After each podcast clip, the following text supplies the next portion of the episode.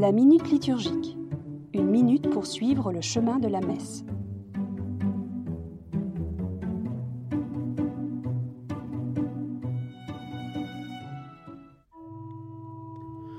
Mon corps livré pour vous. Les mots de Jésus sont denses et forts ce soir-là, la veille de sa mort. Tout au long de sa vie, il a aimé.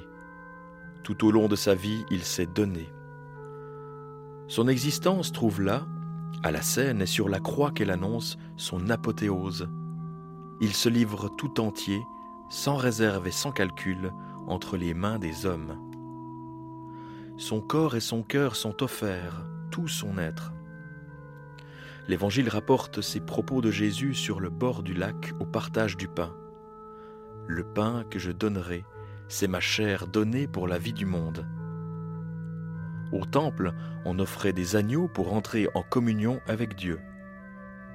Désormais, sur l'autel de la croix, un seul agneau à jamais, le Christ. Et en Eucharistie, on redit les mots du dernier repas, des mots d'éternelle actualité pour signifier que vraiment, réellement, aujourd'hui, le Christ donne sa vie pour notre vie en sacrifice de communion.